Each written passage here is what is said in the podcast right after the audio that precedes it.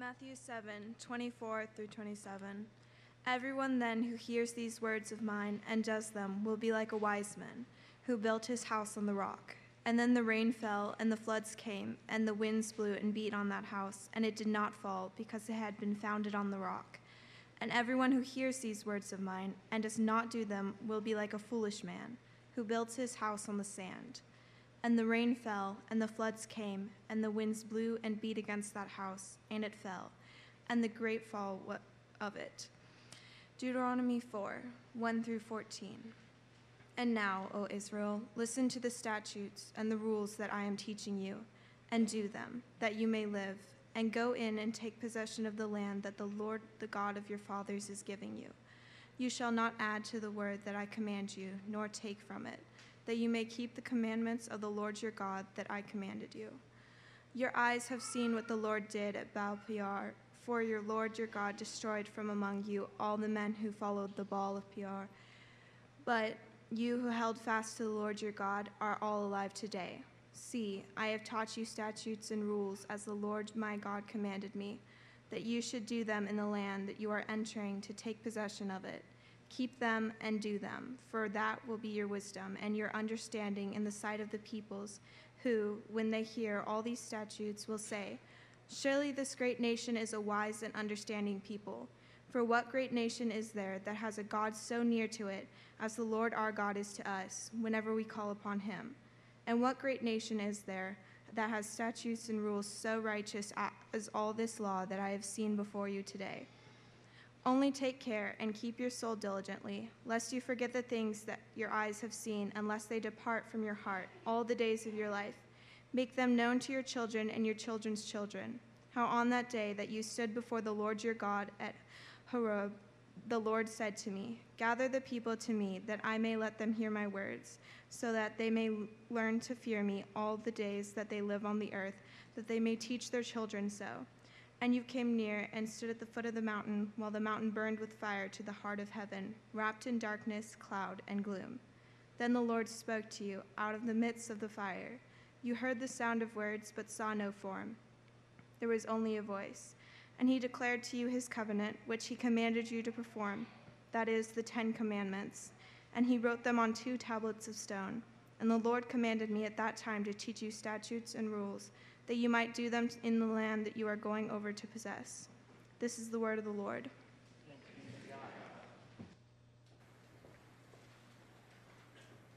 Thank you, Annalise.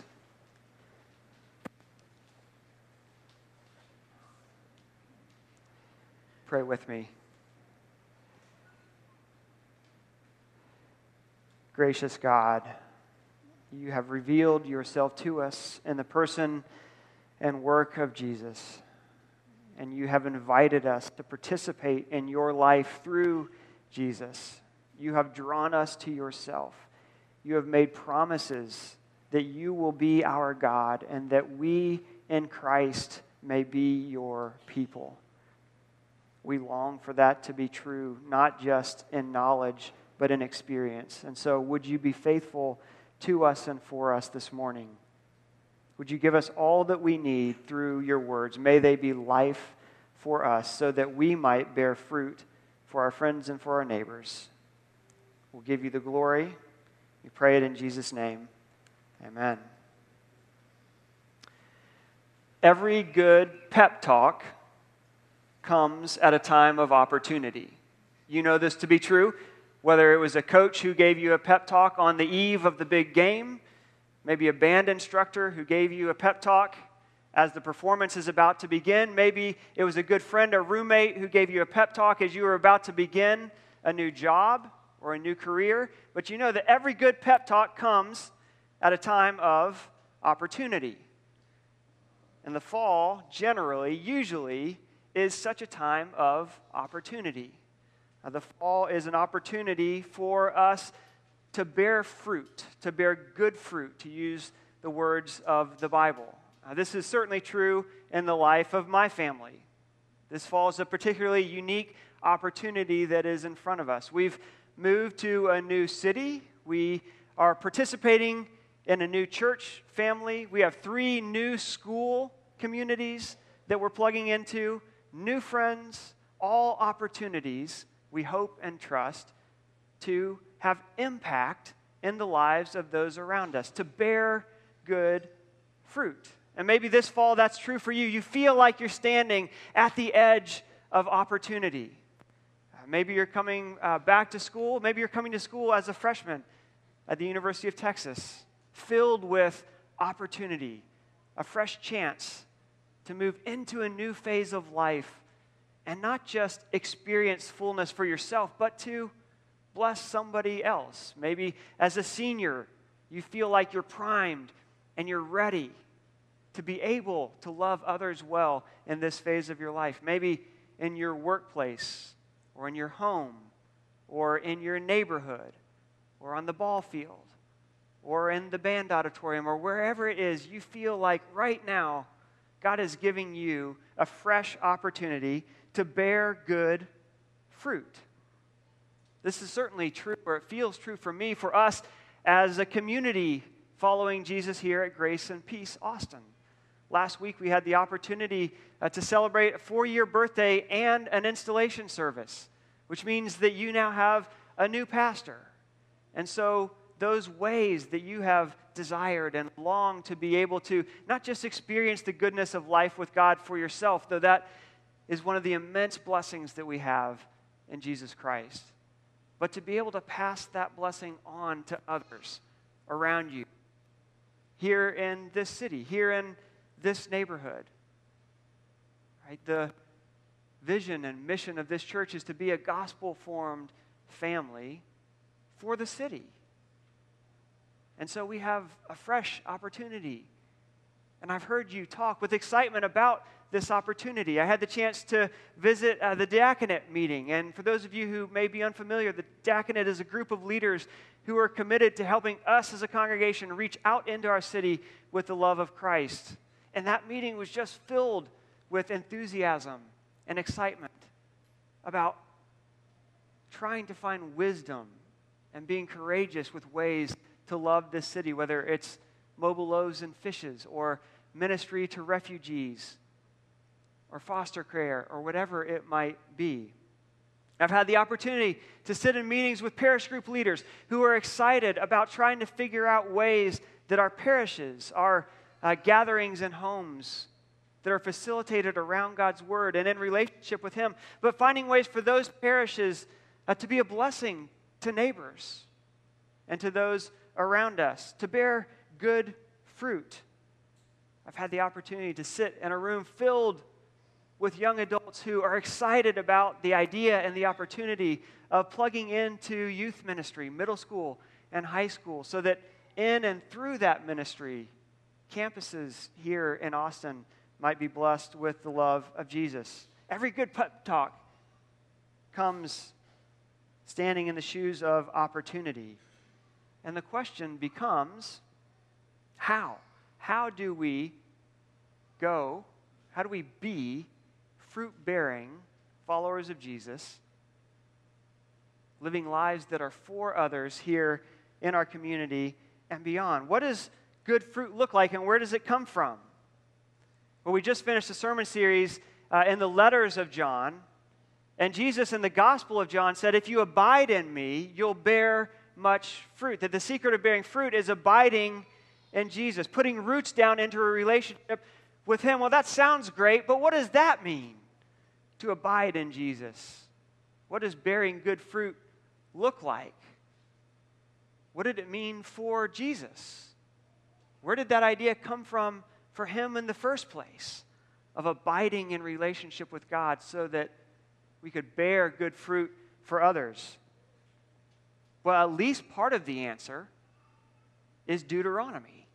Jesus got the concept of abiding in God for the sake of others from the book of Deuteronomy. I don't know what you think of.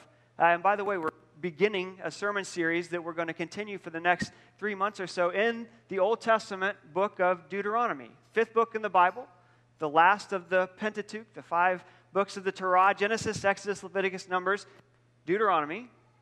I don't know what you think of when you think of Deuteronomy. Um, perhaps you think of an outdated, uh, maybe irrelevant, maybe even dangerous gathering of laws and rules and commandments. Perhaps when you think of Deuteronomy, you think about that time back, way back then, when God was more concerned about rules, but now he's concerned about grace in Jesus. Maybe you don't think much of Deuteronomy at all. You don't think about Deuteronomy much at all. And that's okay, but I would encourage you and myself to be challenged by the pep talk that is Deuteronomy, because in the words of George Costanza, it's gold, Jerry, gold. Those of you who are old enough to remember Seinfeld or young enough to think Seinfeld is hip again can get the reference. Deuteronomy is fantastic. Deuteronomy is a book that is from first to last all about learning how to root our lives in relationship with our covenant God so that we can bear fruit for our neighbors, for our community.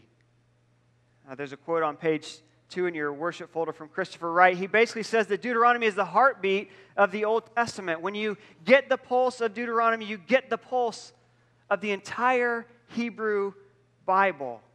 And remember that the Hebrew Bible is Jesus' Bible. Deuteronomy is one of the most referenced books of the Old Testament in the New Testament and by Jesus himself. He was saturated in its wisdom and its, in its commandments. And if it can be Jesus' playbook for how to put down roots and bear fruit, then it can be ours as well as we root our lives in Him. Uh, we're picking up in chapter 4 because we don't have enough weeks to go verse by verse all the way through Deuteronomy. But Deuteronomy begins on the precipice of opportunity. In chapter 1, it begins with Moses, Israel's leader, speaking to all Israel on the edge of the Jordan, about to enter the land that God had promised them. And how did they get there? Well, we could go all the way back to the first pages of Genesis and remind ourselves that God gifted his own relationship with our first parents. Adam and Eve. He gave them a land in which they were able to experience life with Him, put down roots into that life so that they could then be fruitful and multiply, fill the earth and subdue it. Go and live fruit bearing lives. And they did for a while until they didn't. They broke the relationship with God and they were cast out of the land. And God said, I won't let that stay. I won't let that be the end of the story. And so we could pick up in Genesis 12 with Abraham. And God comes to Abraham and he does the very same thing. He says, Abraham, I'm going to be a God to you. That's my promise. I'm making that covenant with you that you and your family after you will be my people. And I'm going to put my blessing upon you. And you can put your roots deep down into relationship with me. And as you do, guess what, Abraham? You and your family will be a blessing to the world. And it happened and it worked for a while. And Abraham's family became a family, became a nation. And then that nation became enslaved in the land of Egypt. And you may remember the story of Exodus that the people cried out and God heard their cry and he delivered them from the iron smelting furnaces of Egypt. And remember, he told Pharaoh, I'm going to take my people away from you into a promised land where they can put their roots down into relationship with me and then be a blessing to the world. In Exodus 19, God says that if you'll keep my commandment, if you'll go deep with me, you will be my people and you will be a kingdom of priests. You will mediate my goodness and my love and my life to the world around you. And so, God's people leave Egypt. They take a little break for 40 years because of some trouble. And now here they are, a new generation standing at the threshold, about to enter into the land that God had promised. What an opportunity!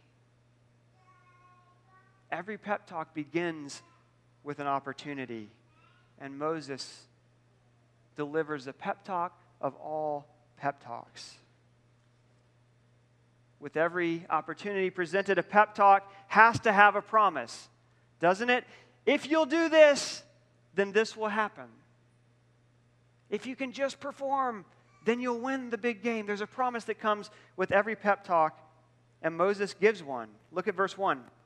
Now, O Israel, listen to the statutes and the rules that I am teaching you, and do them, that you may live and go into the land and take possession of it. It's the land that the Lord, the God of your fathers, is giving to you. Friends, this is the promise that comes from Moses, but of course it's coming from God through the words of Moses. To God's people then and to God's people now.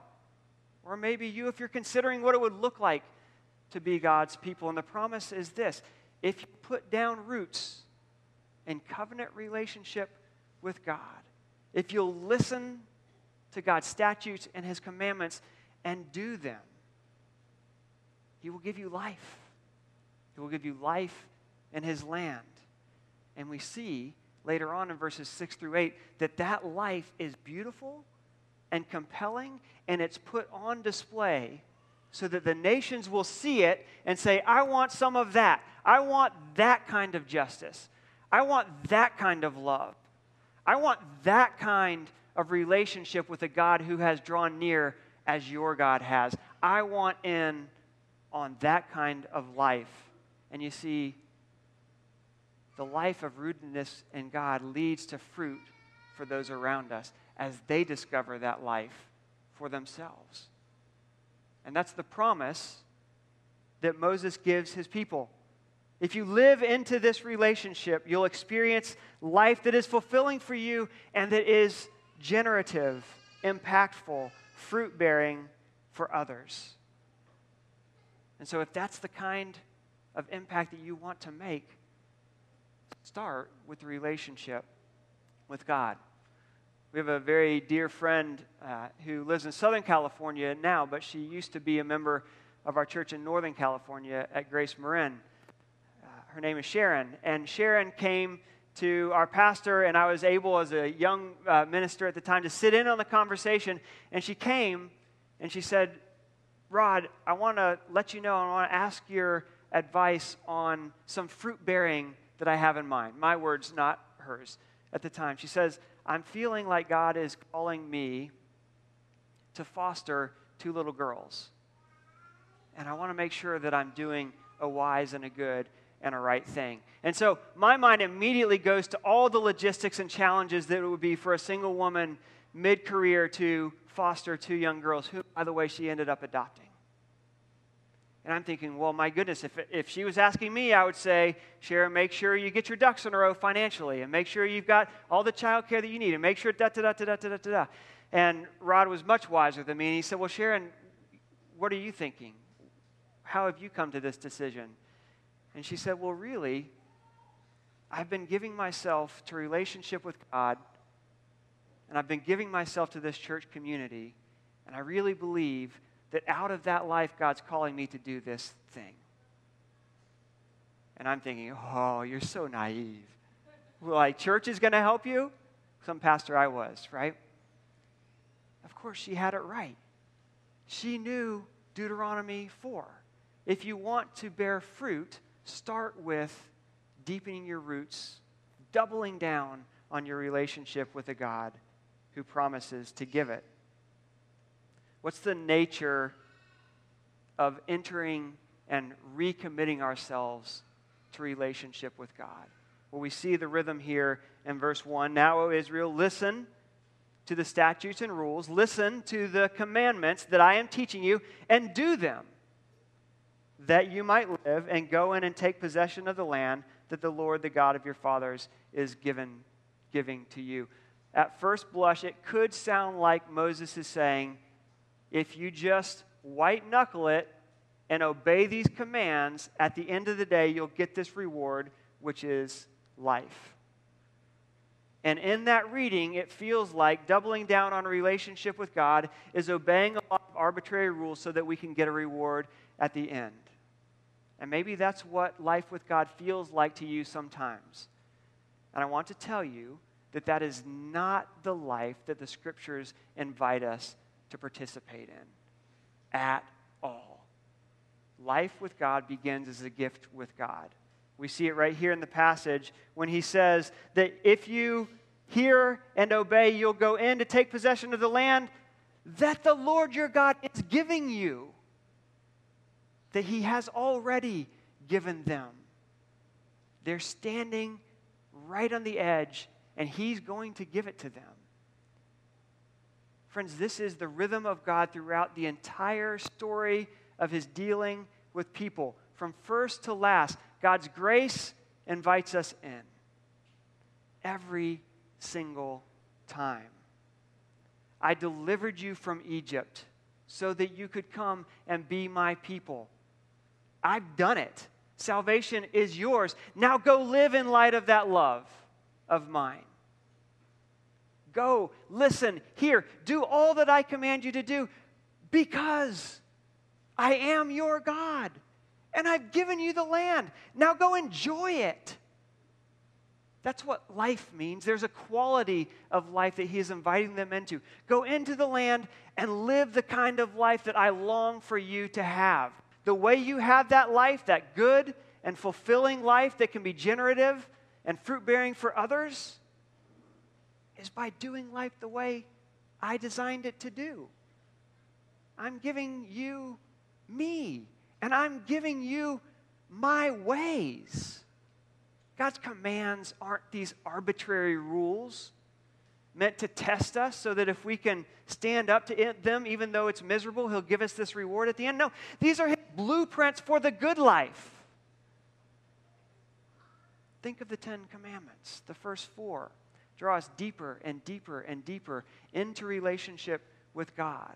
And the last six move us out into deeper and deeper and deeper life giving relationship with others. That's what Deuteronomy is about. The rest of Deuteronomy expands on those commandments. Not as a way to earn God's favor, we have it. He's delivered us. Now in Jesus, we have the relationship. Listening and obeying are acts of love. Listening and obeying are always acts of love not duty and not compulsion in the scriptures. We see it further in Deuteronomy chapter 11, verse 22. Moses says again, If you're careful to do all that I command, all that you hear, and here's what that looks like. He goes on to say, loving the Lord your God, walking in his ways, and holding fast to him. right? If you live into a relationship of love with God, and out of that relationship, in ways that are blessings to others, following God's blueprint, you will experience life. And that life, he goes on to say, is fruit not just for you, but for others. Did you catch that in verse 6? He goes on to say, Keep them, commandments and stipulations, keep them and do them, for that will be your wisdom and your understanding. Now, listen to this in the sight of the peoples, that will be your wisdom and your understanding in the sight of the peoples who, when they hear all these statutes, will say, Surely this great nation is a wise and understanding people. And what great nation is there that has a God so near to it as the Lord our God is to us whenever we call upon him? And what great nation is there that has statutes and rules so righteous as all this law that I set before you today? All right, let's take a quick theology break and think geography. Do you know where is the nation of Israel located geographically? I think about it for a moment. In this day, Egypt was directly below, one of the great nations of the known world. Mesopotamia was to the east. Out of Mesopotamia came the great nations of Assyria and Babylon. In the west, there were port cities directly into the Mediterranean. And coming from the north, two highways going north to south, connecting all the great nations that would one day be Europe with all the great nations that are now Africa. By design, Israel was right in the mix by design, so that as Israel lived the life that God was inviting them to live, the nations would see and be compelled and draw near and find life. One scholar of Deuteronomy says that when you read Deuteronomy, this is what a foreign nation traveling through Israel might see. Unlike where they came from in Israel, there is a people who worship only one God, Yahweh. And because they worship this one God, they treat one another and even non residents well. They give rest and eventually freedom to their servants. They do not charge one another's interest, and so they do not profit from one another's misfortune. Indeed, there are no poor in the land. Their officials and judges grant true justice regardless of the claimant's wealth or status. They do not invest all power in a single king or individual, but power is spread out. Women are not treated as objects merely to be cast off when they no longer please. Religious celebrations include all levels of society. And he goes on point being, the life that is found when we give ourselves to relationship with God is a life that will be compelling and draw the nations into that very life with God as they see it put on display. Do you want to bear that kind of fruit for the nations? Give yourself to life with God. That's the promise of Moses' pep talk.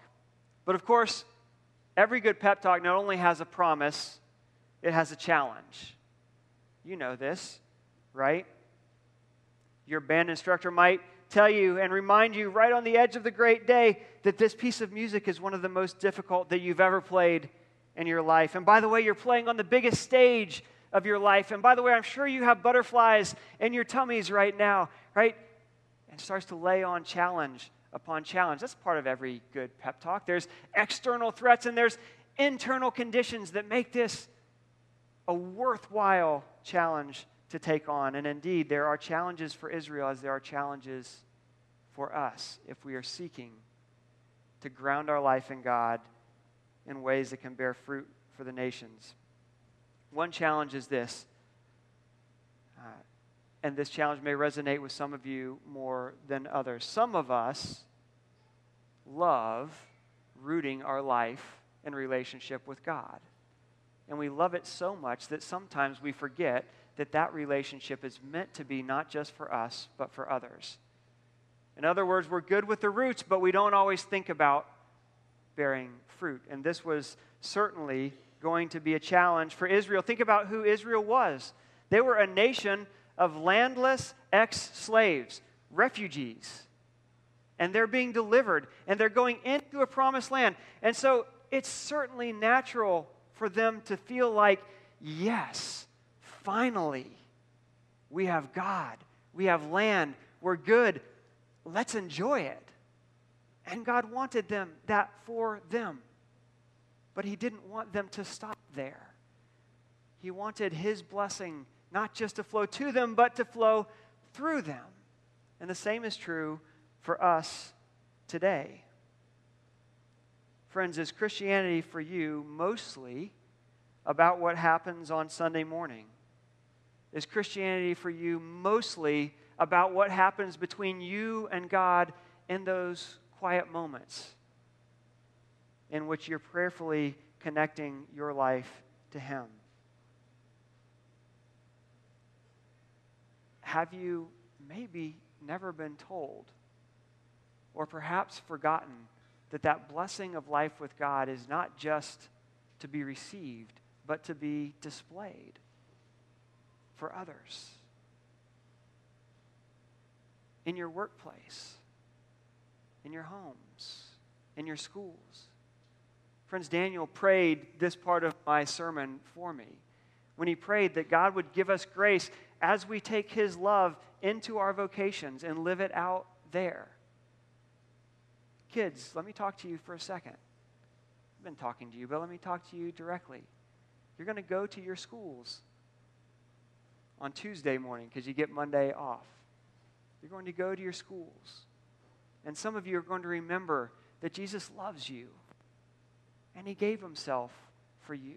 And you're going to remember the things that you learned at Grapes and Peas. And maybe you'll remember something that you learned in a sermon. You're going to take Jesus with you to school. But guess what? He doesn't just stay hidden inside of you when you go to school.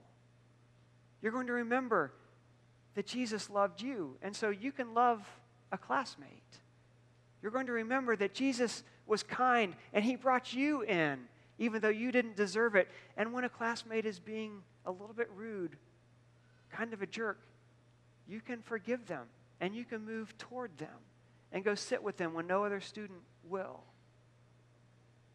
Right? Because Jesus is giving you a life that you get to take and to give to others and bear fruit. And maybe, just maybe, you might find a classmate who doesn't know Jesus, but because they've seen Jesus in you, they might ask, Well, what makes you so different? Tell me about this Jesus person.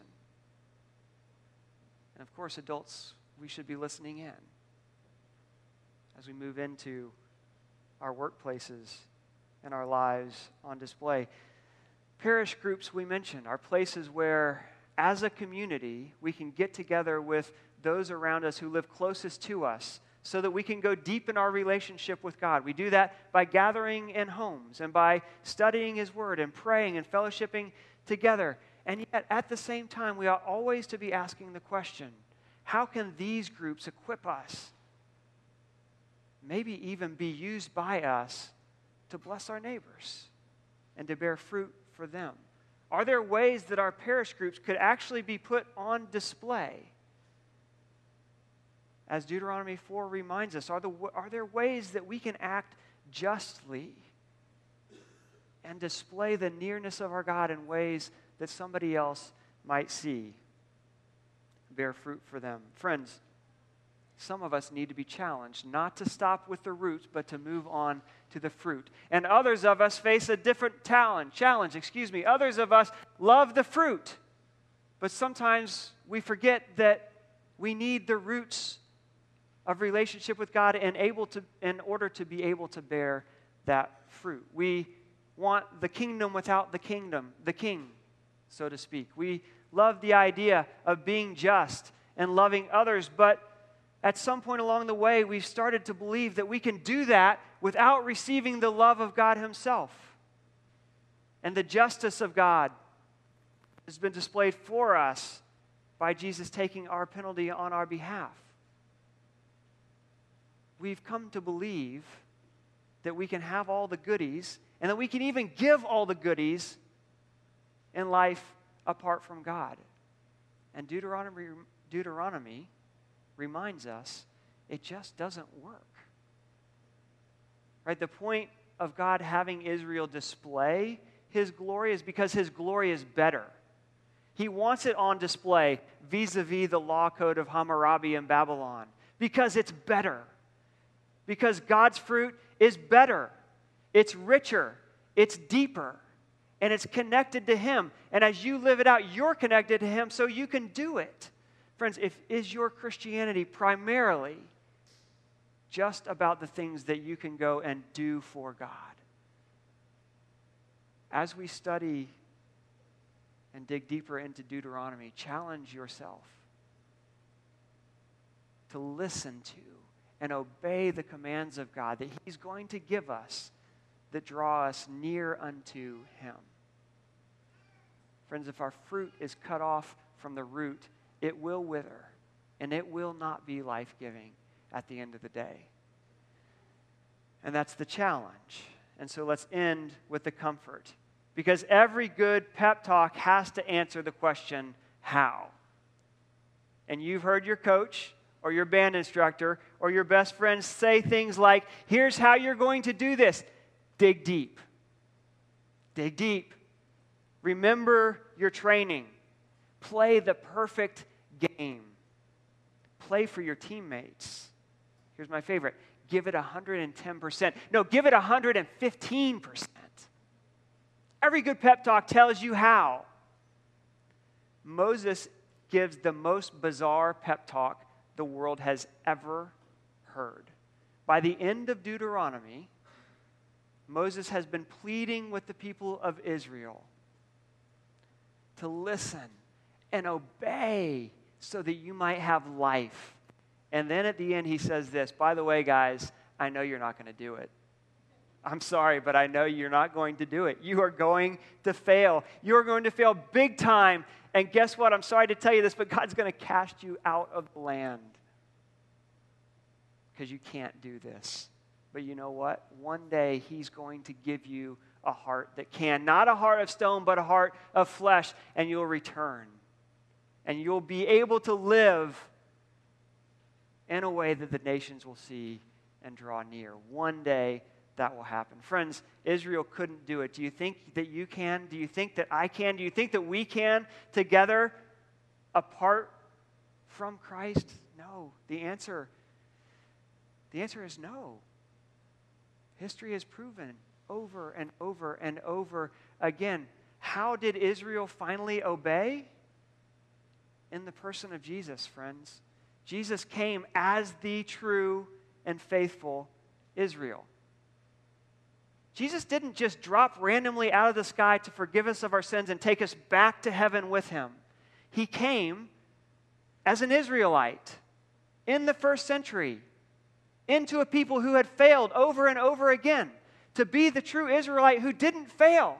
Finally, an Israelite who listened intently and lovingly to the commands of his father. Finally, an Israelite who loved the way of his father, who obeyed joyfully and perfectly the will of his father, who didn't just obey the law, who fulfilled the law, not just on his behalf, but on our behalf who bore the curse of our failure, and who was not just the righteousness of God on display for the nations, but the righteousness of God given up for the unrighteous. Friends, here's the good news. Here's the how. Jesus has done it. The application isn't go and be Israel, but be a little better than they were. The application is Jesus is Israel, and you are in him and I am Him. We'll fix that on the tape. And together, we are in Him. And He's done it. The pressure's off.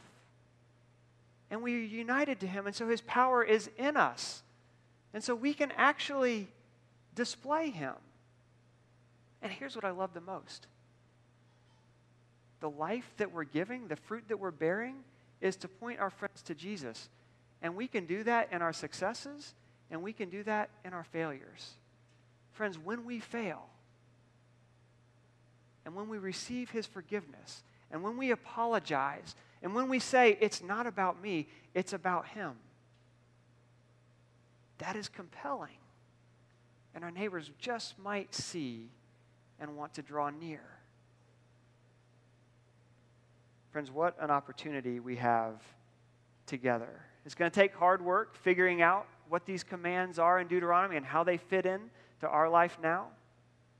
But we can do it, and as we do it, we can double down on our relationship with God and Jesus, and we can bear his fruit.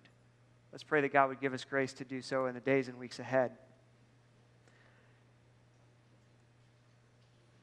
Jesus, we pray that these words of life of yours would be for us a pep talk to encourage us, maybe for the first time ever, toward faith in you. That your words would encourage us, those of us who have been following you, to recommit, to double down with love and joy into our relationship with you, but to not stop there, to live outwardly bearing your good fruit. We will give you all the glory. We pray it in Jesus' name. Amen.